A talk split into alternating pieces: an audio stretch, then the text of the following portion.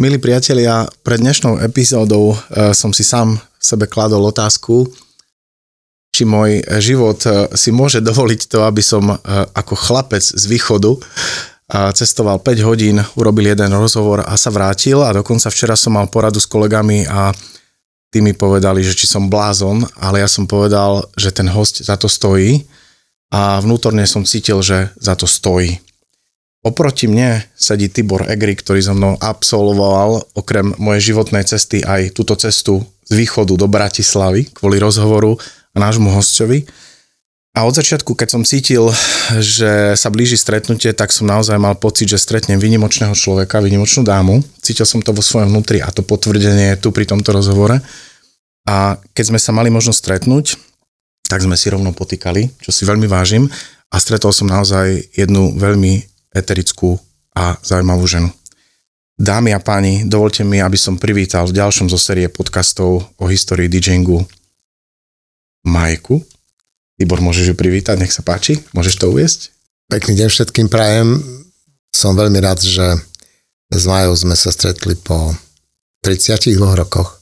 My sme sa vôbec nevideli. My sme sa vlastne, odkedy si odtiaľ odišla, nekontaktovali len posledný pol rok samozrejme, ohľadom našej knihy. A to sú veľké spomienky. O nich budeme dnes rozprávať, pretože kvôli tomu sme sa zišli, ale o Maji chcem povedať, že je to výnimočná žena. A ja si to veľmi vážim, pretože bola úplne na prvom mieste zo žen, s ktorými som mal robiť ako dižokej.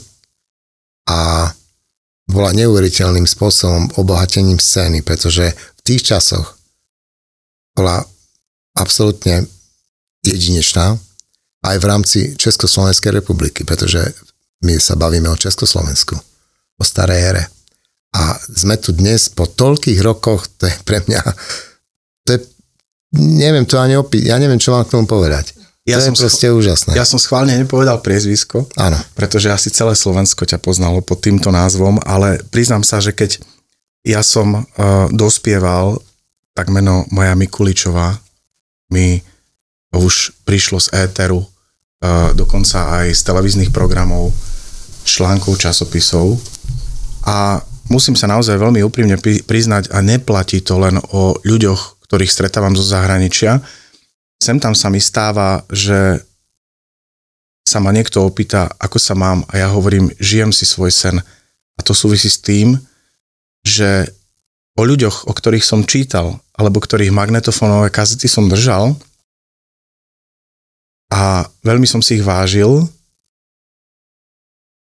dnes viem, že sa stretávame, že sú medzi nami priateľské vzťahy a viem sa ich dotknúť osobne, viem ich pozdraviť a to je úžasný pocit. Takže ešte raz dovol oficiálne, aby som ťa privítal Majka v dnešnom podcaste. A my sme mali možnosť uh, pred chvíľočkou uh, si povedať o tebe nejaké skúsenosti, to, čo si prežila a verím, že podstatná časť sa dostane do rozhovoru. Ale čo by ma zaujímalo je to, že ako sa mohla taká dáma ako si ty dostať za dj pult? Čo bol ten spúšťač? A čo ťa na začiatku ovplyvnilo a kedy to bolo? Ďakujem veľmi pekne teda za tú možnosť prísť na Slovensko sa s vami porozprávať. A ja sa dopredu ospravedlňujem, keď moja výslovnosť už nebude taká, ale ako si Tibor spomenul, 32 rokov, čo som v zahraničí, to samozrejme e, ten jazyk už nie je taký, ako by sme chceli, že niekedy musím loviť slova, ale ďakujem veľmi krásne za pozvanie skoro ste ma rozplakali. Oh. Nie, veľmi, je to jedinečné sa takto po toľkých rokoch eh, s vami stretnúť. Teba, Erky, nepoznala som, ale s Tiborom sme prežili veľmi, veľmi, veľmi krásne časy, veľmi veľa toho bolo. Náročné to bolo niekedy, ano. ale stálo to za to. Ako som začínala? Hm. Bolo to veľmi skoro, ja som v mojich 16 rokoch s tým, že som chcela ísť po strednej škole študovať na vysokú školu a bola som trošku také, z také rodiny, ktoré povedzme tie financie neboli až také vysoké tu a chcela som odlačiť svojich rodičov, tak okrem toho, že som každé prázdniny niekde na brigáde bola, tak som začala tancovať e, v jazz e, skupine, v jazz tanci a dnes sa musím nad tým smiať, pretože dnes to nazývajú go-go tancerine, čo boli ako go-go tanečničky. A my sme vtedy popri disjokejoch tancovali vždy dve, ale na rozdiel od tých dnešných, ktoré majú, improvizujú tie tance, my sme mali skutočne nacvičené choreografie. Aj s to... DJom ste mali dohodnuté pesničky, teda, hej, nie, že keď vám nie. to pustí? Nie. My sme uh, mali choreografie, ktoré neboli, ako povedzme, že na určitú pesničku, ale to ano. boli choreografie, ktoré sa hodili na, na nejaký rytmus, na nejaké tempo. Uh-huh, uh-huh. A to vždy sme sa potom, keď sme počuli pesničku, tak to vždy to bolo, každý mal nejakú tú svoju obľúbenú, svoj obľúbený rytmus, tak sme sa vždy dohodli, a teraz ideme my. Uh-huh. A už sme si predtým rýchlo povedali, a teraz budeme túto a túto choreografiu tancovať a vždy sme boli po bokoch uh, DJ-a, uh-huh. jedna, druhá tanečka, vždy samozrejme nahodené, pekne oblečené a sme tieto choreografie odtancovali. Prepač, uh, nahodené, oblečené znamená, že mám si za tým predstavovať trošku spoločenskejšie oblečenie alebo trošku no, fitness oblečenie viac? Nie, to, to, to bolo také sexy oblečenie. Sexy. To boli vždy nejaké krátke nohavice. Viem si to predstaviť a viem si to dokonca viac predstaviť ako v súčasnosti, lebo dnes, keď niekto e, povie sexy, tak je to polonahé telo mm-hmm. a podľa mňa niekedy uh, uh, telo, ktoré, ktoré je viac zakryté, je viac sexy. Presne tak, halené. čiže nie, my sme neboli... Doba nedovolovala odhalenie do nekonečná, nie, čiže to muselo to byť dosť sexy. Presne, bolo to sexy, dokonca musím povedať, že sme si veľa vecí sami robili, sami šili, ale bolo to ako... Ako väčšina v tejto krajine, ja, alebo v tedajšej krajine. Chceli, no ale... Takže takto, veci, no. sme, uh, takto tak som si uh, privyrábala peniaze na, na školu, pretože som potom išla študovať na tú vysokú školu ekonomickú. No a popri tom potom uh, po dvoch rokoch som začala ešte tú druhú vysokú školu, to bola tá radiožurnalistika, ktorá možno k tej téme sa potom dostaneme, z akého dôvodu som si to k tomu uh, pribrala. No čiže týmto tancovaním popri tých disjokejoch, že som milovala tancovanie, uh-huh. a sme sa, som sa dostala k tej muzike. Ja som vždy každý, my sme prakticky no, od stredy a, až do nedele chodevali skoro každý večer. Uh-huh. To ste boli dve, alebo vás bolo viac? Nás bolo viac, nás bolo asi 8 dievčat. Nie každý večer nás bolo tam 8, ale a, takých 4-6 nás bolo vždy. Uh-huh. Čiže vždy sme sa striedali ten celý večer. No a za to sme... A ste teda... sa nejako volali, pamätáš sa? No to bolo ako Zlatica Vozárova bola ako šéfka a to bol prakticky každý to po, nás poznal podľa, uh-huh. podľa tohto mena. A keď ste tancovali a prišiel možno nejaký zlomový okamih alebo nejaké obdobie, ako si sa presunula za ten DJ-ský pult? Zad, tak uh, to bolo v tom období, keď ja som uh, s, môžem kľudne spomenúť, to je veľké meno, teda v, v tejto oblasti každý ho poznal, to bol Juraj Tokár, ktorý bol môj... Starší. Starší, Otec starší, syna, ktorý áno, hrá techno na Slovensku. Presne tak, to, to bol môj potom životný partner, my sme 10 rokov spolu žili. No a vďaka nemu, ja poviem, vďaka nemu ja som poznala veľmi veľa osobností, ja som veľmi veľa zažila, ja som sa veľmi veľa pri ňom naučila, pretože mm. on mhm. bol starší odo mňa o niekoľko rokov a ja som mu bola vďačná za uh-huh. veľa takýchto vecí. Uh, musím povedať, pretože on robil na, te, na tom zväze uh, pre tých uh, vysokoškolské kluby uh-huh. a teda, ten vysokoškolskú mládež a organizoval CZM, áno, a organizoval rôzne festivaly ako pre vysoko, s uh-huh. vysokoškolákmi a tie som ja potom časom pomáhala organizovať a to boli veľmi zaujímavé akcie. Po celom Slovensku? Po celom Slovensku to bolo, to bolo jednak pre e, mladých hercov, pre mladých výtvarníkov, umelcov, spevákov. To boli rôzne festivaly, folklórne festivaly vo zvolenie a tak sme na to, samozrejme e, s tým, že sme cestovali po celom tom Slovensku, tak sme aj tie kluby spoznali. On mal ten vysokoškolské TVčko v Bratislave. Čiže vďaka nemu som sa potom sme nad tým tak jedného večera sedeli a on, sme tak rozprávali. To by tiež mohlo zaujímavé, prečo len stále len vedľa toho pultu, prečo nie za tým pultom. Uh-huh. No a tak vznikla táto myšlienka, ktorú sme potom rozvíjali a potom som začala trénovať trošku. Uh-huh. A to musím sa poďakovať samozrejme uh, Gustikovi, teda Gustavovi Fandlerovi, uh-huh. Ktorým som prvú diskotéku vôbec ako robila. To bolo ešte dnes v prezidentskom paláci. Mm-hmm. Vtedy to bol pionierský palác, ano. to bola naša prvá diskotéka.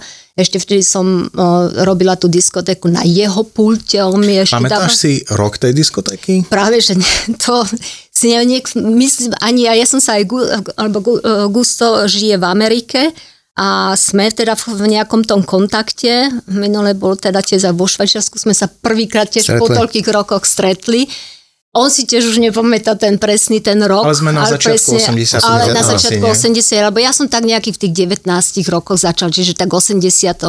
roku, keď som mala tak asi 19 rokov. No, kde bol v tom čase ako keby tvoj hudobný fokus? To znamená, bola si tanečnica, mm-hmm Uh, začala si koketovať s DJingom, mm-hmm. urobila si prvú diskotéku, predpokladám, že si ešte nebola vyprofilovaná. Nie. Uh, asi ti niekto poradil, Majka, vyber si tieto pesničky, toto letí, však ty máš napočúvané jak tanečnica, mm-hmm. čo by sa ti páčilo, ale kde sa začal potom ten tvoj groove vlastný mm-hmm. profilovať? Kde bol na začiatku? Uh, čo sa ti páčilo, čo si hrala najradšej v tom čase? Ja som najradšej hrala rap, wow. funk, hip-hop, potom to bolo to New Beat a tieto veci. Ale to už sme na konci 80 rokov New Beat, hej? Áno, to okay, už 80, boli 80. 80 Čiže keď sme na začiatku, sme niekde v úrovni Sugar Hill Gangu a, presne, a podobných to bola moja veci. Prvá, to bola moja, presne to si trafil. Ja si, ja to, to bola moja prvá platňa, ktorú som 82. mala, ktorú som Donies ju dneska má veľkú hodnotu, no, Donies ju, prosím Bohu, Žiaľ Bohu, platne už nemám, žiaľ Bohu, tie zostali niekde, nemám ich. Mám len CDčka, na tom toto nebolo. A áno, to bol to Sugar Hill Gang, to boli moje Ram DMC a tieto veci, to som ja milovala. Ja absolútne neviem predstaviť, priznám mm-hmm. sa ani dnes, lebo sú mm-hmm. nejaké DJky na Slovensku, ale väčšina uh, speje ku elektronickej hudbe mm-hmm. a ako vôbec to nemyslím zlom, ale keby, keby som ťa uh, ja videl za pultom, bol tvoja generácia a vidím tam DJku v 81. druhom, no. tak by som povedal, že tam pôjde ABBA, oh, že tam nie. pôjde Bee Gees a keby tam tá dáma pustila Sugar Hill Gang, ja by som ja. asi odpadol odpadol. No, Mala no, si uh, pochopenie, alebo ty, uh, to publikum ti to jedlo? Uverili ti to? To nebolo vždy ľahké. To bol ten problém uh, u niektorých disjokejov, čo si ja si myslím, že disjokej by mal byť trošku flexibilný, ale nie úplne. Uh-huh. Pretože my si chceme vybudovať svoje publikum. Ano. Aj môže byť na začiatku na úkor toho, že ich budeme mať menej, Áno, áno. Že neprídu toľky, ale ja si ich potrebujem ako vyučiť, vycvičiť. Ja som nebola až tak tvrdo na to, jak povedzme Julo Loder alebo Joško Sloboda. Uh-huh. Ty si to mohli dovoliť, ano. pretože oni boli už známi tým, že proste oni robia len tento štýl a to boli už ako funky, ale ťažké funky, povedzme, a ja som ich uh, milovala, tie, tie pesničky, ale ja som si to, uh, neviem, či nedokázala, alebo ani nechcela, ťažko povedať, ale ja som nešla až na taký tento... Na hranu tvrdý, vlastne. Taký, taký na hranu. Uh-huh. Čiže ja som bola flexibilná, pretože ja som chcela to publikum aj pobaviť, ale pobaviť nie s tým štýlom, že by som tam hrala modern talking alebo niečo som, tuším, ani nemala vo svojom repertoári, neviem. To, takéto pesničky som nemala čo viem, že po určitej dobe som hrala, čo som vždy myslela, Ježiš Maria, toto si musím zahrať, to bolo Depeche Mode. Ja som to tak nemala rada. Ale hrala som ano. to, lebo keď Ľudia som videla, chceli. že bolo také ano. publikum, že som to musela, zlomila som sa a som to zahrala. Ale keď sa dalo, tak samozrejme chcela som hrať samozrejme tie klasiky Cool and the Gang, Earth, Wind the Fire, tak a to som tiež milovala, to sme hrali, to, to uh-huh. som hrala, to je samozrejme. Ale e, no, tak som sa snažila trošku to publikum si dať do určitej takej tej mojej škatulky, povedzme, aby vedeli, že keď idem za Majou, tak idem na túto muziku. A vieš možno sa rozpamätať na svoje publikum, ktoré bolo pri tvojom nástupe na scénu, možno prvé roky, či bolo pestré, čo sa týka mužov, žien, alebo vyslovene, mm, ja si to viem predstaviť, lebo podľa mňa to na Slovensku bolo určite inovatívne, že tak ako povedzme Cindy Lauper má také mm-hmm. ženské hity, alebo Christina Aguilera, alebo Britney mm-hmm. Spears, boli to fenomény, no. ako v neskôršom čase tieto dve posledné spevačky, že že vlastne ťa vyznávali hlavne ženy. Áno. Tam je naša zastupkynia, je to naše miesto a Maja je náš človek. Mala si ten pocit, bolo to tak? Alebo to publikum bolo zmiešané, chlapi, muži, ne, nerobili sa rozdiely? Alebo ti fandili ženy, že ty si náša, bojuj za nás? Neviem, myslím si, že to bolo väčšinou mužské publikum. A, tak si bola krásna. Čo bola sexy ešte k tomu. To, čo Tak hovoríme. potom To ti bolo- ženy závideli. A nie, uh, určite, určite boli aj také. A Nie, ale ja som v zásade s publikom bola veľmi rada, ja som mm, si rozumela s publikom. Ja som si rozumela s publikom, ja som aj nemala, ja som tuším nezažila možno jednu, dve diskotéky, ktoré som výnimočne hrala niekde na dedine ako, ako na sponsoring, kde som zažila nejaké tie bitky, ale zásade tým, že ja som nikdy nehrávala v baroch, ale uh, len v kluboch Kluboch. a veľké akcie, zaujímavé akcie, takže ja som tento problém nemala, nezažila som nejaké tie ako nedorozumenia alebo tieto bitky, čo som bola veľmi rada, lebo toho, toho som sa vždy obávala. Ale publikum ako, ako nemala som ani s so ani s mužmi ako nejako oni vedeli, že idú na mňa a tak sme sa nejak ako vzájomne rešpektovali. A, rozumiem. A, v podstate mi to dáva aj zmysel, keď sa tak rozpamätám, ako som e, vnímal možno tvoju osobu, lebo ja už som ju v 80 rokoch vnímal a určite si si veľa vecí odrobila tak, že si na sebe pracovala, ale je to aj šťastie v živote, že človek môže mať také tie výnimočnejšie akcie, lebo veľa DJ-ov po nich No, túži, áno. ale stále sú len v tých baroch, stále sú len na Áno. tých svadbách a len Tiborovi to bolo tiež dopriaté, ale tiež to je aj Ja. tvrdou prácou tých ľudí, že mm, nazvem to, že sú to akcie crème de la crème, hej, mm-hmm. Mhm. že sú to vizibilné akcie a veľmi dobré a predpokladám, že k takým sa te- vlastne si sa dostala aj ty. Uh, Tibor mi pred časom poslal video z jednej z uh, relácie na vlastne mm, slovenskej televízii, myslím, že to bolo Milujem Slovensko a tam bola téma o prvej uh, DJ-ke, kde to bolo oficiálne povedané, um, mm, ktorá bola na Slovensku a bolo tam pustené tvoje video, no a ja som videl video jednej kočky, uh, čaje, myslím sa to tiež dá povedať, To na východe, na východe, Na východe sa nás. tak na východe je čaja a tu je kočka, nie? Myslím tak. Tak. A vlastne bola za pultom, vlastne odprezentovala nejakú pesničku a potom eh, prišla pred neho a tancovala. Uh, mala si ešte nejaký čas, alebo bolo to počas celej tvojej DJ-skej produkcie, povedzme 80 rokov, takú symbiózu uh, DJ produkcie a tanca? Ja som to mala. Ja som vždy tancovala. To, to, to bol môj základ. To som bola ja. Tý- Tým som sa ja nejako identifikovala. Proste ja som nedokázala pri hudbe Stať. ako uh, stať. To, mm-hmm. to proste neexistovalo. A ja som na každej akcii mala vždy uh, nejaký program. Uh-huh. Ja som to vždy kombinovala s programom. To nebolo len s tancom. To boli modné prehliadky, ktoré prišla dokonca Emma Tekeliová ešte uh, moderovať. Alebo to boli speváci, ktorí prišli na, na taký ten poloplayback uh, spievať, ako Beata Dubasová, Robo Grigorov. Uh, to, vždy to boli nejaké takto zaujímavé akcie. Plus som mala svoj ešte taký, takú malú skupinu, s ktorou sme aerobik, lebo ja som ešte chodila predvádzať aerobik na, na mladú gardu, na internát vysokoškolský, kde som precvičovala aerobik, kde chodili tieto vysokoškoláčky si zacvičiť a plus som si urobila takú malú skupinu aerobikovú a s tým so sme si tiež nacvičili také nejaké choreografie, žiadne slávne choreografie, ale predsa to bolo oživenie. No a v tej televízii tiež bola časť z tohto aerobiku potom tam. Cvičme v rytme bola taká No, relácia, nie? V áno. 80 možno na prelome 90 rokov, uh, ktorá sa uh, tomu celému venovala. Uh, počas vlastne tvojej kariéry, ktoré obdobie hodnotíš ako také pre teba najvýživnejšie? To bolo tam 84. To si ja pamätám, tam sme strašne veľa takých super akcií, ako v Košiciach, alebo aj tie diskoplesy vo zvolenie robili. Polen, Žilina. No, potom do Prahy Košice, sme išli do Brna, kde sme robili skutočne také akcie, ako že chceli sme sa dostať do, eh, eh, do Guinnessovej knihy rekordov. Áno, čím to sme si povedali, to Áno, veľmi zaujalo. áno, to bolo, že, že najviac ľudí bude tancovať na kankan. Žiaľ sme to nedosali, chýbalo nám nejakých 120 Ale povedz ľudí. to číslo, ktoré bolo na parkete. Tam bolo vyše 6 tisíc ľudí. No. To je akože unikát To bolo, ale tam nás bolo strašne ako mnoho disjokejov, to bola skutočne super akcia, teda českých aj slovenských. Ako to, to, to, sú, to boli zážitky, to boli skutočne super akcie. Nebol som tam, len doplním majú, že to je, jedná sa o mesto Brno uh-huh. a krásna hala Rondo, tá uh-huh. okrúhla na výstavišti brnenskom. No.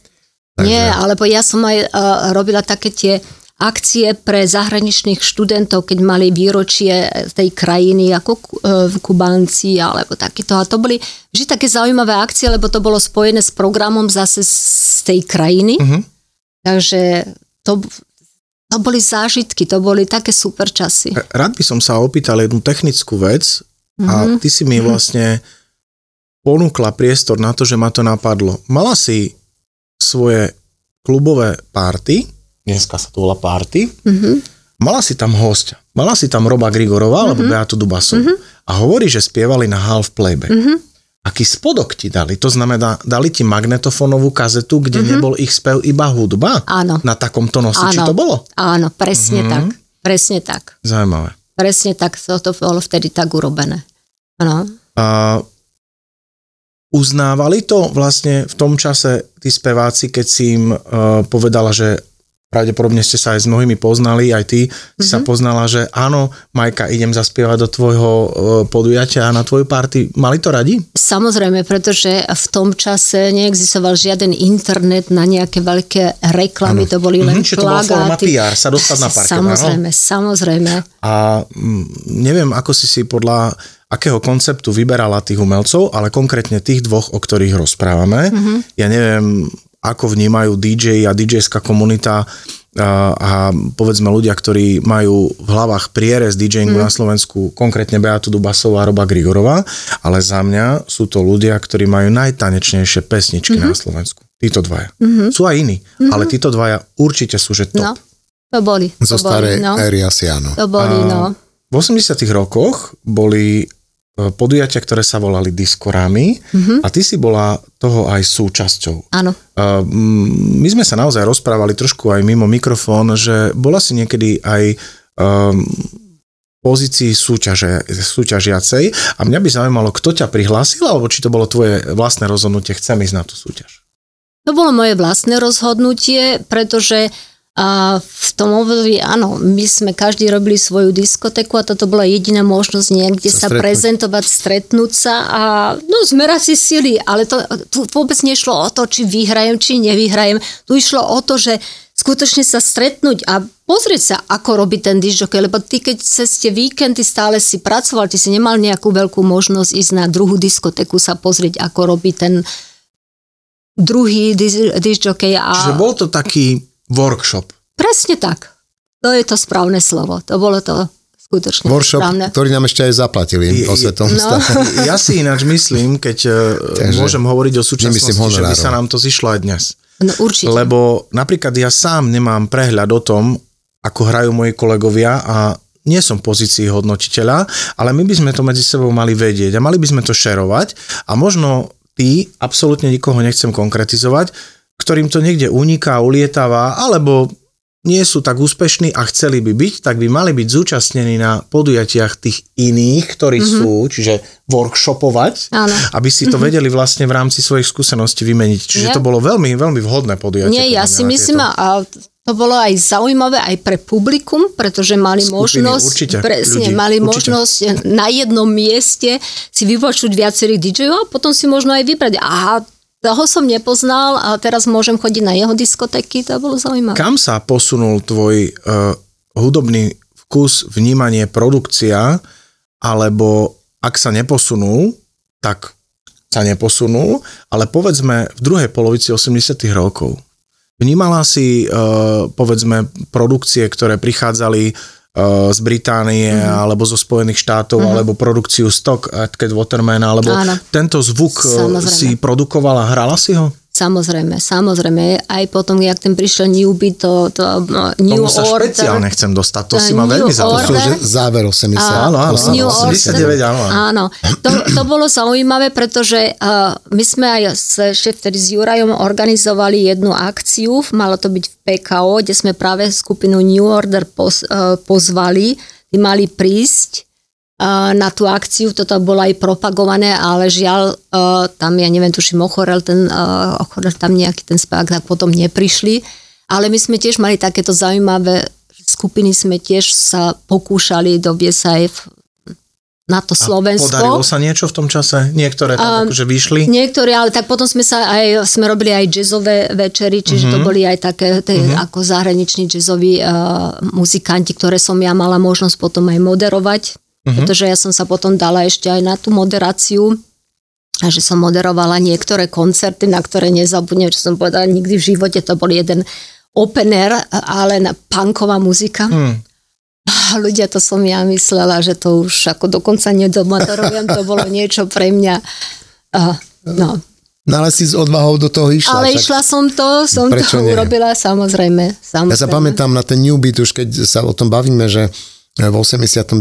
tuším, keď bolo tu ešte v PKO tie majstrovstvá republiky, Mhm. mm-hmm. obidvoch republik, teda ČSFR, tam bola taká New Beatová kapela, ako host. Mhm. Mne sa marí, že tá, Tam- Juraj, proste doniesli ste niekoho. Niečo, toto bol, niečo potom, neviem, potom druhé, áno, bolo to, a to bolo nejaká, nie, nie som si istá, či to nebolo tiež, že sa tam niekto oddelil od toho New Order a urobili si svoju, Svoju. skupinu, neviem, ako sa už tiež volala, ale mali sme niečo, sme potom mali. Nepamätám že sa, ale dali. bolo také čosi. No, možno by som mm, ešte doplnil, že e, vlastne od roku 84 až do toho 90. roku, keď prišla zmena režimu vlastne, tá diskotéková scéna tu bobtnala obrovským spôsobom. Mhm. Čiže aj nielen, že v veľkých mestách, ale v dedinách, kultúrnych Mhm. domoch to fungovalo, čiže tá návštevnosť mladých ľudí na diskotékach bola enormná. Áno, áno. A preto vlastne aj ten vplyv tých dižokejov bol enormný, pretože a priori tí ľudia nevedeli sa dostať k pesničkám. Napríklad aj my sme tápali, lebo sme hľadali, počúvali, skade donesiem, No. proste aby sme sa inšpirovali a ten dižokej alebo mm, ten dižokej a moderátor v jednej osobe bol proste človek, ktorý určoval trendy, či sa to niekomu páči alebo nie. Je to také iné ako terajšia doba, Určite. hej? A Majka, um, mala si potom, keď už si bola, povedzme, známa a už niekoľko rokov na scéne, uh, vlastný taký rukopis výberu pesničiek, alebo stále si s niekým šerovala, povedzme s kolegom alebo s Jurajom mm-hmm. a bavili ste sa o tom, čo ti sedí do setov, dnes to mm-hmm. nazývame sety, Áno. do produkcie, alebo už si si povedala, ja sa rozhodnem, je to moje cítenie, toto ja si želám mm-hmm. hrať na parket. Mm-hmm. Aké to bolo? No bolo to tak, že ja som ako vo väčšine som povedala, samozrejme, človek sledoval, uh, sledoval tú hit parádu a to všetko a to som si povedala, hm, to je muzika, čo, čo sa mne páči a ja som mala ešte potom uh, to šťastie, že, že sme poznali niekoľkých uh, hudobníkov, ktorí chodili do zahraničia hrávať a že som mala možnosť s nimi sa dohodnúť, že keď prišli zasa naspäť, že mi doniesli nejaké tie CDčka Áno, alebo tie platne. Čiže ale tam som si už dávala konkrétne, plus som sa, oni už poznali, povedzme, títo muzikanti, a, a ten môj štýl, takže on aj potom povedal, pozri, toto som tam počul, toto som, do, mm. ako, tak to som ti doniesol. No a potom som mala ešte šťastie, povedzme, s tým uh, Joškom Slobodom, čo, uh, čo sme boli v kontakte, tak povedzme, um, keď, lebo on mal možnosť do toho Anglicka chodievať a nosil odtiaľ, pre ten človek niekedy aj odtiaľ sa mi pošťastilo, že mi niečo eh, predal alebo tak, takže túto možnosť som mala, ale samozrejme išla som si uh, povedzme takých 70-80% ako svoje muziky, určite tých 20% alebo niečo si sa musel trošku tomu publiku prispôsobiť a boli A také... potom tam bol ten Depeche Mode. A potom, alebo presne tak. Alebo keď prišli a povedali, to, bo, to bolo už potom tak v 85. 6. keď som už mala viac ako tých 19 A to bolo také, a prišli, a teta, môžete mi zahrať toto a toto? A to bolo, ja hovorím, bože môj, ja nie som teta, ja som Maja. Takže to bolo tak a tam potom už boli také, že si sa trošku musel prispôsobiť, pretože oni sa tiež už potom dostali k tomu, že to Oidrajs mohli počúvať ano. aj tu a všade, čiže oni už potom, alebo prišli uh, tie videá do televízie, áno. Čiže Nástup potom oni, MTV? MTV, presne tak. A potom prišli tá, a tam tá pani, vieš čo, tam tá plakala, čo je tá slza tiekla policii, môžeš mi to zahrať? A vieš, keď si nebol práve, povedzme, už na tej úrovni, že si zrazu už všetko mal, tak pre Boha, čo to teraz videli tam, lebo ty si nemal veľakrát možnosť pozerať MTVčko v noci, keď no, si hral, to, áno. Aj za mnou tak prídu a pí, hovoria, že toto, čo je tam v klipe, hovorím, ja nemám no. šajnu, čo no, je v klipe. Presne tak. Takže to boli také zaujímavé. Ale zrejme chceli, chcela vtedy dáma Šenu do kolo, jasné, jasné. Ja len upresním, tanečná vec. Len, len upresním pre východňarov, že Majka tu spomenula Rakúsku rozhlasovú stanicu mm. Ödraj, mm-hmm. takže to bol veľmi vychytený rozhlas. E, východ a celý juh vlastne Slovenska počúval zase maďarské rádia, mm-hmm. to mhm. znamená maďarské petufy a maďarských mm-hmm. špičkových moderátorov, tak len aby ten obraz ostal plný. Čiže tá Bratislava stále mala mm, väčšiu pohodu v odzovkách v tom, že mali tu Rakúšanov, to je viedenie predsa len 60 mm-hmm. km, čiže dosah tých rozhlasových staníc bol lepší, povedzme, ako my, čiže v tej vzájomnej konfrontácii dižokejov aj západu alebo východu, tak e, ste, sme sa stále stretávali vlastne na jednej vlnovej dĺžke. No. Takže to, bol, to je také milé, zaujímavé, že sme sa utiekali stále k tomu, všetci unizono to tvrdia, že sme počúvali zahraničné rozhlasy, pretože Áno. u nás, žiaľ Bohu, tej hudby dobrej v rádiu bolo ako šafránu, no, bolo toho málo. Takže a ty si v rádiu robila takisto. Tak ja som mala tú možnosť v 88. 89. tam robiť e, svoju reláciu Disco Klub Modrej vlny. To som dostala priestor každý týždeň v piatok večer jednu hodinovú hudobnú reláciu pripraviť. Tam som mala skutočne voľnú ruku, čiže ja som si vyberala muziku a aj text som si sama písala k tomu všetko. Musím podotknúť, že to nebolo live vysielanie v tom období, samozrejme, pretože predsa sa to nám ešte trošku cenzurovalo, že čo to je, či to prejde, či to neprejde. Ale čo som mala jednu veľkú výhodu, že v tom čase boli ešte také tie predpisy v rádii, že musí sa hrať 30% e, slovenskej, česk, e, teda zahraničnej muziky ano, a 70% 70, českej a slovenskej. A ja som na tento klub, na tú hodinovú reláciu dostala výnimku, že to bolo opačne. Čiže ja som mohla 70% zahraničnej hudby hrať a 30% Ako to bolo možné slovenské. s tou výnimkou? Ako sa ti to podarilo? Mali sme takú možnosť, ako to, samozrejme v tom ten rozhlas to rozhodol, že Práve. To bolo dosť nevšedné. Veď nevšedné práve, to práve, bolo nevšedné, ale už oni tiež ako videli, že ten trend, ako keď chcú podchytiť, presne mm, tak, áno. chcú podchytiť tých mladých ľudí, aby viacej počúvali aj to slovenské rádio. Takže táto tak výnimka tam bola a to bolo super. To Určite bolo to super. Tak, tak bolo, že to Aha. bolo super a my, my sme už aj v predošlých podcastoch, aj Tibor mal mm. vlastné skúsenosti, hovorili o tom, že vlastne aj na, na diskotekách, na produkciách bol nejaký taký parameter v 80 rokoch ale že sa u nikoho nerodržiaval, tak. hej. A tak mi to príde schodnejšie v rozhlase, je to ano. iné, ale ano. rozumiem. Ano. Aj tam boli už uvedomelejší ľudia, ktorí si uvedomovali, že komerčnosť mm-hmm. počúvania súvisí ano. so zahraničnou muzikou. Ano. Ak sme pri slovenskej hudbe a odhliadneme a nepotrebujem, aby si povedzme o niekom hovorila, že to je zlé a tak ďalej, mm. ale keď ty mi uh, alebo bavíme sa v rozhovore o Sugar Hill Gangu, rozprávame mm. sa o Cool and the Gang, o Earth, Wind and Fire, a baví sme sa o Beate Dubasovej, uh-huh. Robovi, Grigorovi a povedzme ešte, ešte niektorých. Uh, ja mám nejaký svoj názor uh, na československú hudbu. Aký ty máš vzťah k československej hudbe? Samozrejme, taký uh, tanečný, k tanečnej uh-huh. hudbe. Uh-huh. Uh, máš k tomu vzťah, že je taký vrelý, profesionálny, alebo viac si sa ozaj snažila produkovať zahraničnú produkciu? Alebo nemala si problém hrať československé veci? Lebo ja osobne problém mali, mám. Mali sme. Mám, mám mali problém. sme. Mali sme, samozrejme, vždy sa vytipovala nejaká tá, práve tá hitovka, povedzme, ktorá mala úspech od, tých, eh, od tých slovenských alebo českých eh, spevákov. Sú také. A Sú, sú, sú, také a dodnes tie, sú. tie sme potom tam nejako zakomponovali, ja neviem, od Ríša Millera po schodoch, tak to sa dalo hrať mm-hmm, napríklad. Áno, alebo Kaskader, tak to boli také, e, také veci od Elánu, áno.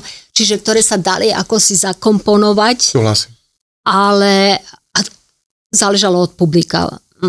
Vo V-klube um, ťažko by si, si tam pustil takúto zahraničnú muziku, teda slovenskú v tej zahraničnej.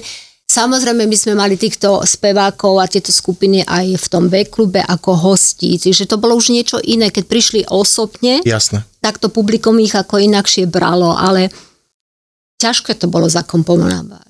Viem, viem si predstaviť. A fakt je taký, že za posledných 10 rokov uh, si myslím, že aj zvukovo, aj produkčne mm-hmm. urobila československá, hlavne slovenská scéna tanečná, mm-hmm. milové kroky. Áno. Dnes uh, je veľa podujatí a párty, ktoré sú zamerané na československú hudbu. Povedzme mm-hmm. sa robia v nejakom klube raz za mesiac. Áno. Ja to nevyhľadávam. Mm-hmm. Bolo mi už niekedy dané, že to mám hrať celú noc. Mm-hmm. Je to do ošalenia, ale mm-hmm. dajme tomu, že sa to dá, ale už je tanečná scéna. Samozrejme, ja som no. takisto vyznavač uh, anglosaskej hudby, mm. uh, americkej hudby, ano. milujem jazz, proste ja to milujem, hej. Mm-hmm. Ale v konečnom dôsledku my sme už urobili kus práce, ano. teda producenti mm-hmm. na Slovensku, ale niekedy to muselo byť šialené. Hej? Nie. Šialené, keď počujem niektoré uh, produkcie Áno. diskotek z 80 mm-hmm. rokov mm-hmm. a nechcem ani jedno meno nahlas Nie, povedať, nie. čo tam znelo, mm. tak si poviem, že ja idem do baru mm. a dám si kolu. Mm-hmm. Ja nechcem No, tancovať. áno. Nie, tak boli také, povedzme, tie akcie, keď človek chcel niečo, no, že zrazu napríklad sa slá, stala slávna tá skupina Vidie, ktorého sme áno. tiež som mala ako Vidiešan, hosti. veľký tých čias, tak, no. samozrejme, to bolo vtedy, toto bol taký ten boom, tak vtedy si mohol tam hodiť tú pesničku, Áno, samozrejme. Ale akože uh, nejako dlho a Produkciu sa, to sa nedalo. Kde som hrávala slovenské, tak to boli, keď som robila detské akcie. Ako, um, a som robila v PKO, tam má ako, to normálne akože oficiálne štátna akcia, alebo takéto, tam ma pozývali na detský karneval, alebo a, na 8. marca na Mödrže, tak to boli také akcie, že ma vždy pozvali, a to boli veľké akcie, to bolo okolo tých 1200 ľudí v PKO, tak tam, tam sa dalo. Tam sa to dalo. Samozrejme, s tými deťmi sa musí... Boli náročné akcie s tými deťmi, ale boli S deťmi vďačné. je to Vďačné. vždy náročné. To Ale sa zdá, to že bolo- nie, je ale to to veľmi bolo- náročné. A to si pamätám ešte, keď môžem spomenúť v tom PKO, tak to ma raz tak dobehli. Bola akcia na striedačku so skupinou a ja prídem, pripravím sa už ako večerná akcia, otvoria sa dvere a ja som zostala stať. Čo je? Ľudia prišli na vozíkoch a tak, to hovorím, to čo je za akciu? A oni hovoria, že no to je pre invalidov. Hovorím, prosím vás pekne, to ste mi nemohli povedať dopredu, že viete čo, my sme vedeli, že vy to zvládnete a niekto druhý by nám neprišiel, keby sme to povedali. No, náročné. To bolo veľmi náročné, čiže ty máš určitý koncept už v hlave, pripravený, nejaký pripravený repertoár. Ty si to musel celé zmeniť. Celé zmeniť. Lebo prišli napríklad, predo mnou zrazu tancovali také dievčatá, tam, sú- tam hýbali, hýbali. Ja si hovorím, ja super, ako sa tešia, ako sa tancujú. Príde za mnou otec a hovorí, prosím vás pekne, nemôžete to dať tiššie? Hovorím, prečo? Že moje dve deti dostali epileptický záchvat. Oh, rozumie? Jasné. Čiže na tak, aj takéto akcie sme museli, museli hrávať, áno, ale v v zásade, alebo pre hluchonemých. Hm, To som nezažil. Zažil som No, silent ja- disco, Ešte ale aj minulý rok hluché. som No. zahral pre Košickú pobožku hluchonemi. áno. A to sa dá Pre- ako? No, Dá na- plnú- Oni, oni- cítia oni ten cítia. rytmus v basoch. Musí Oni mať dobrú aparatúru, To je samozrejme. Ale oni proste sa, no to, ja som si to nevedela To predstaviť. To- Toto Ale- som ešte ani nepočul, priznám sa, že som to nepočul ešte. Takže Minulý- takéto všelijaké akcie sme museli hrávať, niekedy to bolo akože skutočne také prekvapenie, Áno. že čo, čo a čo je, ako hovorím, no super. Ale um, hovorím, ako aj s tými deťmi, to sú vďačné akcie. Náročné, ale boli vďačné. To bolo vlastne stále o e, postoji a o sile osobnosti. Mhm. Mm-hmm. Dižoká. Lebo keď ťa hodia do vody a teraz čo No. už máš robiť? Už Proste ty už tam neotečeš. Proste určite. postav si za pult a ideš robiť koniec. Alebo vieš, že tam bolo aj staršie publikum. Áno. A teraz čo, hovorím, našťastie, ja som brávala vždy všetky platne so sebou, Áno.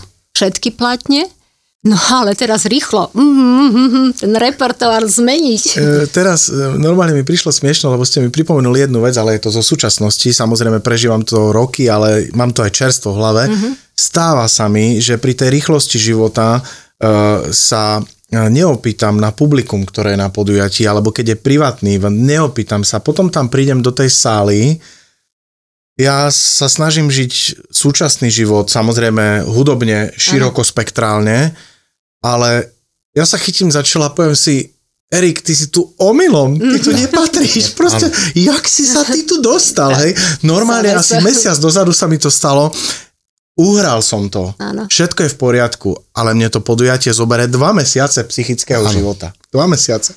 Nie všetky akcie sú také, ktoré Presne skončíš tak. a povieš, wow, to bolo super. Samozrejme nie. Boli aj také akcie a už potom ku koncu tak či tak sa aj stávalo, že kde sú ľudia? kde sú ľudia? Áno, vždy sa to ako si naplnilo, ale tak uh, vždy uh, no, nie je to vždy len to na tom vrchu, áno? Si dáma. Uh-huh. Predpokladám, že si aj bola. Uh-huh. Uh, ja si neviem predstaviť, ako dáma si stavia aparát. To uh-huh. znamená, aké to bolo, uh-huh. keď si začínala, nosila uh-huh. si si sama bedne, sama si si to uh-huh. kablovala, sama uh-huh. si to skladala. Nebol žiadny gentleman, čo by ti pomohol? Nie.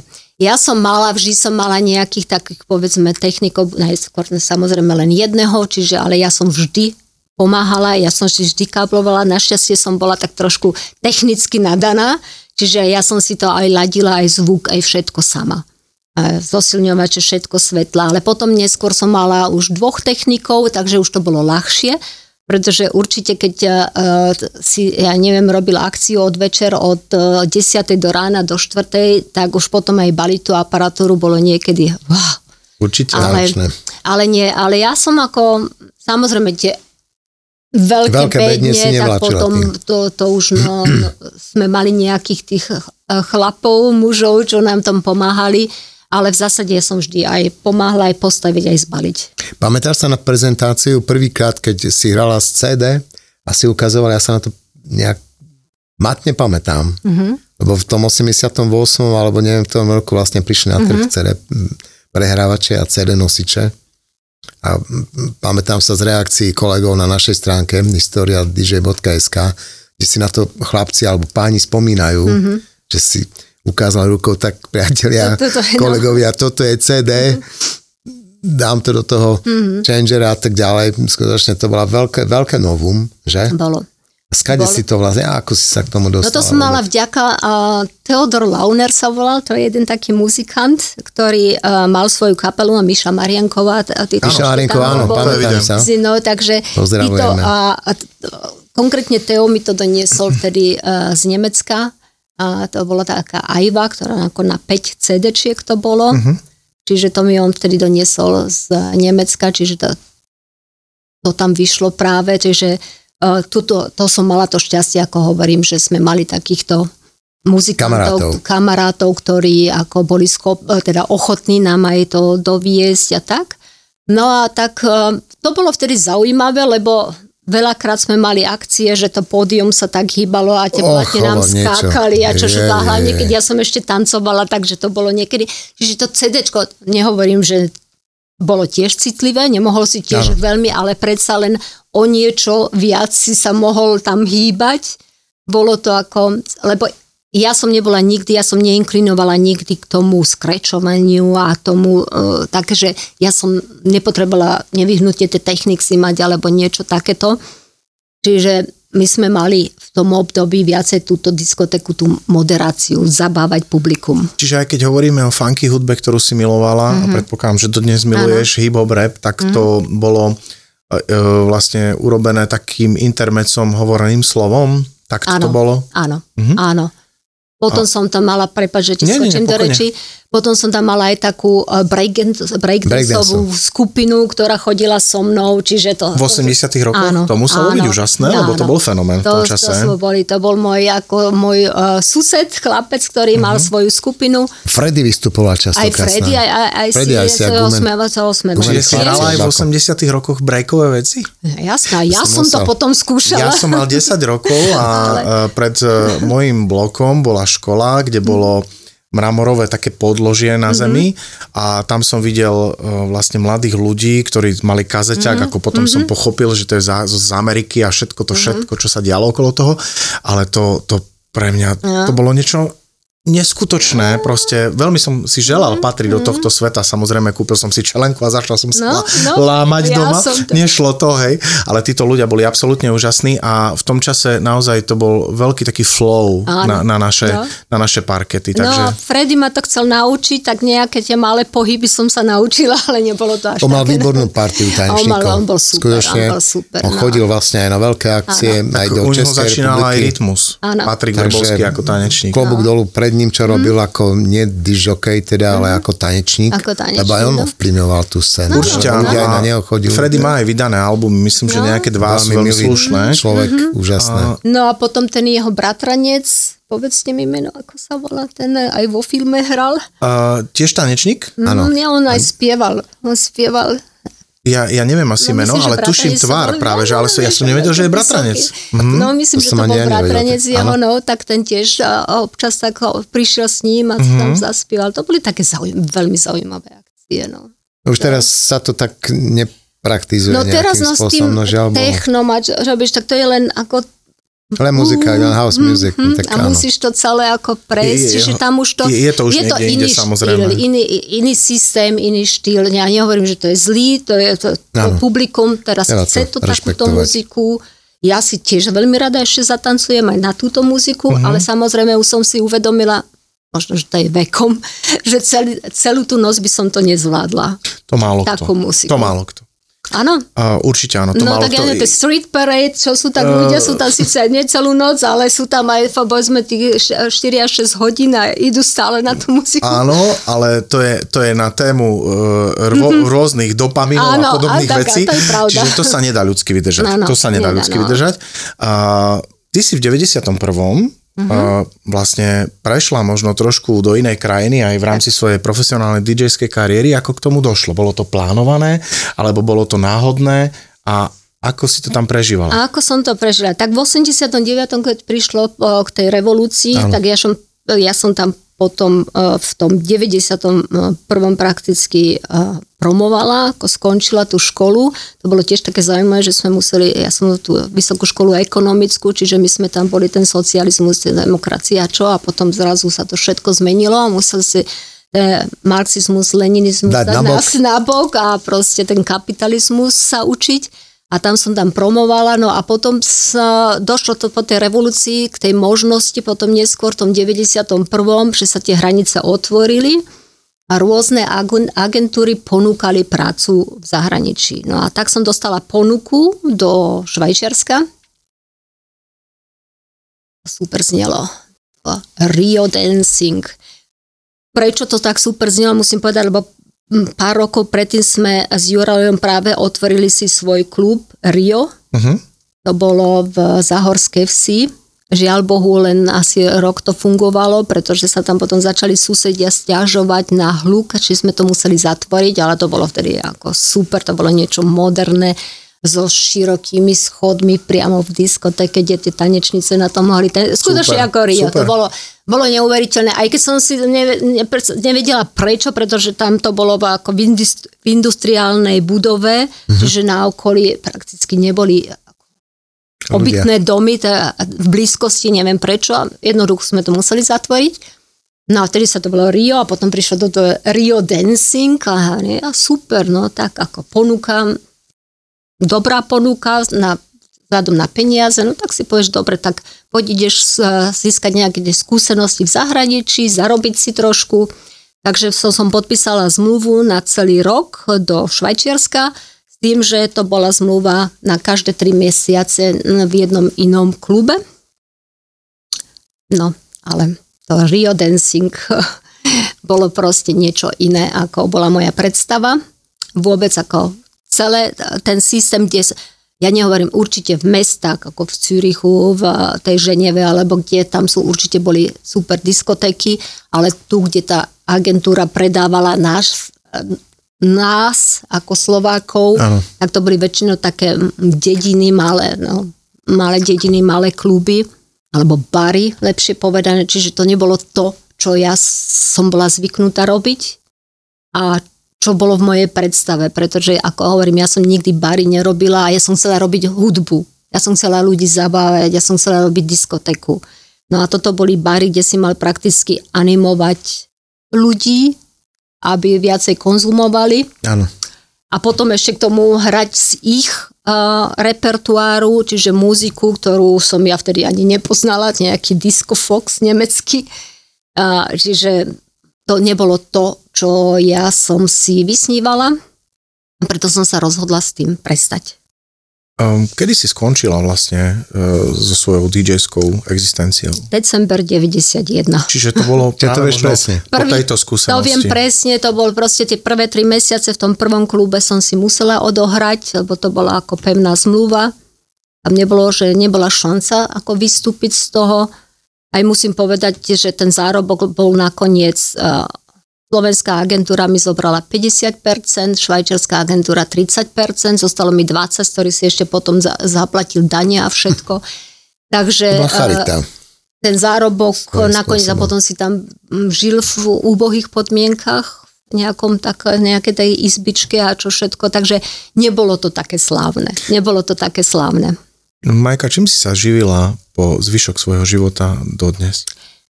Takže potom som a, siahla na moje školy, to znamená tú vysokú školu ekonomickú a tú radiožurnalistiku na tej filozofickej fakulte, čo som robila, som samozrejme nemohla v tom zahraničí využiť, pretože ja som tú Nemčinu sa naučila, ale samozrejme to nie je môj rodný jazyk, čiže tam som nemala šancu niekde v rozhlase pracovať s mojím jazykom.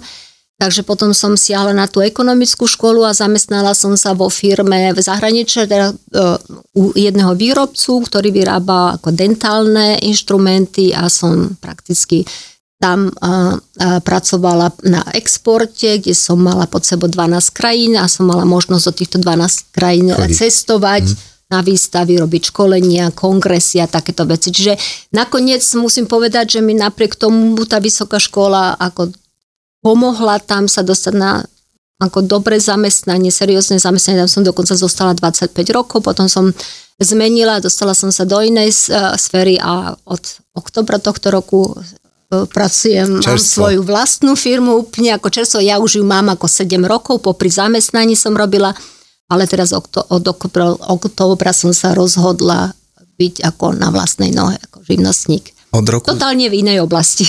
od roku 1991, povedzme, do dnešného dňa ako host si niekedy niekde hrala? Nie. Ja som už prakticky všetko uh, nechala tak, uzatvorila to. Aj tú platňu Sugar Hill Gang si nechala tak? Tu by som tak tu, chcel. tu žiaľ to všetky platne zostali všetky na chcel. Slovensku, to by som aj ja rada chcela, tie zostali žiaľ na Slovensku, keď ja som tam zostala, ja som si zobrala len CDčka so sebou, no tie zostali žiaľ na Slovensku a, a ja som tam potom chodievala na diskotéky, lebo tanco, tancovanie to ma proste neopustilo, čiže som chodievala ako obyčajný návštevník na rôzne diskotéky a potom sa to časom už aj v tých dedinách sa stávali obrovské diskotéky, začalo to byť zaujímavé, ale už som sa nikdy k tomu nevrátila. Prijala by si pozvanie na nejakú takú spontánnu akciu, ktorá bude len taká fakultatívna raz za teraz, čiže raz za 10 rokov, aby si si tam zahrala? No ak by som Nie, to ešte dokázala, a rád by som ťa na niečo pozval, neviem to inak určite povedať. by som prišla, určite by som prišla a dokonca teraz ako o, hospodárím so svojím časom sama, čiže si to môžem naplánovať. A určite by som prišla, aj keď neviem, či by som to ešte dokázala s touto áno. novou budeme, technikou. my budeme pri ale... tebe, ja to Tiborovi potom vysvetlím a všetkým zvládneme. divákom a A poslucháčom. nemusíš ani nič brať. Násled. Nič. Nie, Cereš si Ja som- vyberie z sa. svadby. Áno, presne Ja tak. som práve, eh, budeš sa smiať, ale ja som minulý týždeň som mala možnosť sa stretnúť v Prahe s Petrom Salovom. Áno. To je, bol, je, to je tiež jeden Náš Áno, áno, priateľ je to, náš je to priateľ, s ktorým sme oblasti. robili veľmi veľa akcií, No. Ktorý vydal teraz práve svoju knihu, ale nie ohľadne diskoték, ale um, také jeho myšlienky, alebo čo on všetko tak prežil a v jednej kapitole spomenul aj uh, diskoples v, v Košiciach. Košiciach u nás. v 84., ktorý sme mali takú zaujímavú uh, akciu, že sa nekonala, lebo to bol práve rok, keď zomrel Antropov Uh-huh. Prvý tajomník ústredného výboru strany v Sovietskom v sveze. Sovietskom zväze a boli v momente zakázané všetky bol piatok. To bol piatok. Ja Pamätám v Dome umenia sme mali hrať. ten deň, akože Áno. to obdobie, aj, aj tú správu, No. samozrejme, Áno. náväznosti neevidujem, ale viem kedy a čo. No, Mhm, no áno. takže sme nemohli tú akciu uskutočniť, takže sme sa potom išli zabávať. Sami len tak do jedného, ako, to som si ja už ani Baru. nepamätala, a to mi on potom ešte pripomenul. Na čierno, na Na čierno. čierno, ani to tu nesmieme.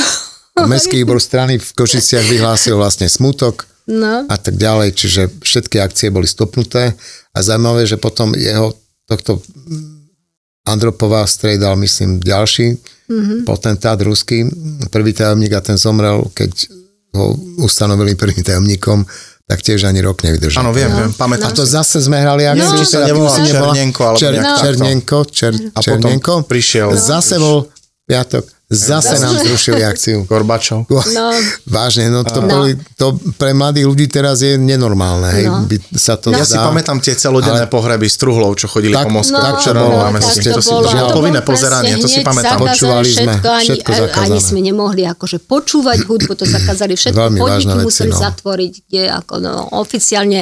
No a práve to som chcela spovedať, že s tým Petrom sme tiež na tom mm, tak uh, rozmýšľali a hovorili, že aké by to bolo zaujímavé, nejakú takú spoločnú akciu, Áno. robiť niečo. My Tí, ktorí ešte sú tu medzi nami, vymyslíme, je alebo také niečo, to by bolo určite zaujímavé. Uh, Majka, uh, rád by som ti položil poslednú otázku, Mhm. ale rád by som možno k nej povedal taký náš postoj v rámci DJ-skej komunity. My sme pred niekoľkými rokmi založili asociáciu. Mhm. Uh, založili sme ho- ju aj z toho dôvodu, že spoločnosť nás DJ-ov vníma ako ľudí, nie všetci, a mení sa to.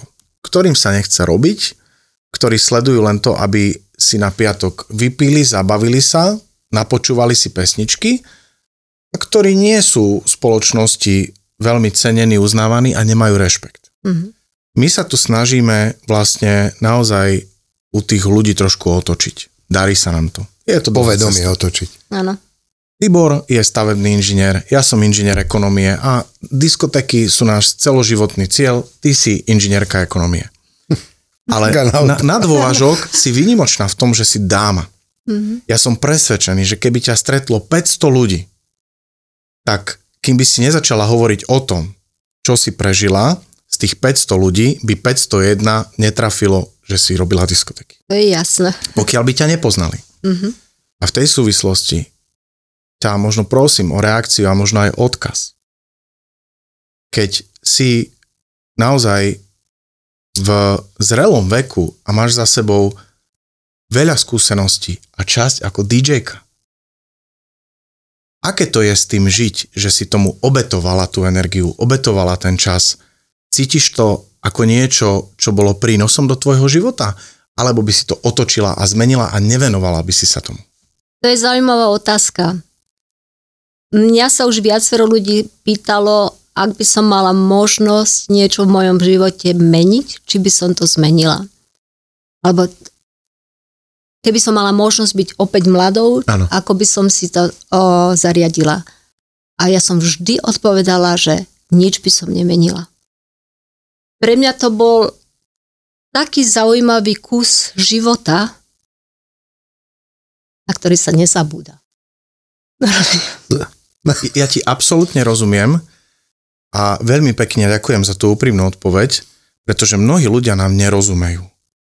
Ja by som nemenil taktiež absolútne nič v svojom živote a možno, že mnohí ľudia v mojom okolí by ma videli ako bankového úradníka. Lebo mám ekonómiu. Ja som ním bol, ale ja som vedome odišiel. Ja chcem žiť tento mm-hmm. život, ja som prepadol hudbe a ja sa jej chcem venovať a keď za posledné obdobie sa ma niekto pýta, ako sa máš, žijem svoj sen. Tak. Tak. Ja som s ľuďmi, s ktorými chcem byť a vôbec nepozerám, že to je o peniazoch a žijem to, čo chcem. Mhm. Čiže veľmi si vážim, že si prijala pozvanie na dnešný Krásne. rozhovor. Ja verím, že nie je posledné stretnutie toto dnes. Veľmi si vážim tvoju úprimnosť a tvoje emócie a verím, že sa stretneme na budúce a ozaj mám v hlave podujatie, kde ja ti vlastnoručne dám sluchadla na hlavu a budeme hrať muziku, ktorú máš rada. Spolu. Ďakujem veľmi pekne. Ďakujem veľmi krásne. Na začiatku si ma skoro rozplakala, na konci si ma rozplakala. Ja som chcel byť kňaz, Majka. Asi som mal byť. Smrteľne vážne, chcel som byť kňaz. Ďakujem veľmi krásne. Bolo mi cťou sa s tebou spoznať a samozrejme Tibora opäť Ďakujem stretnúť. pekne a ja Nádherné. Ďakujem. ďakujem ti za všetko. Dámy a páni, ďakujeme veľmi pekne, že ste mali možnosť a veríme, že ste si užili ďalšiu zo série podcastov o histórii dj na Slovensku. Mojím hostom bola Maja Mikuličová. Pre mňa veľká čest ťa spoznať a môj DJ-ský otec Tibor Apaegri. Ďakujem Tešíme pekne. sa na budúce. Tento podcast uh, pripravujeme v spolupráci so Slovenským ochranným zväzom autorským a asociáciou DJ-ov a hudobných producentov Slovenska. Ďakujeme. Ďakujeme. Ďakujem pekne.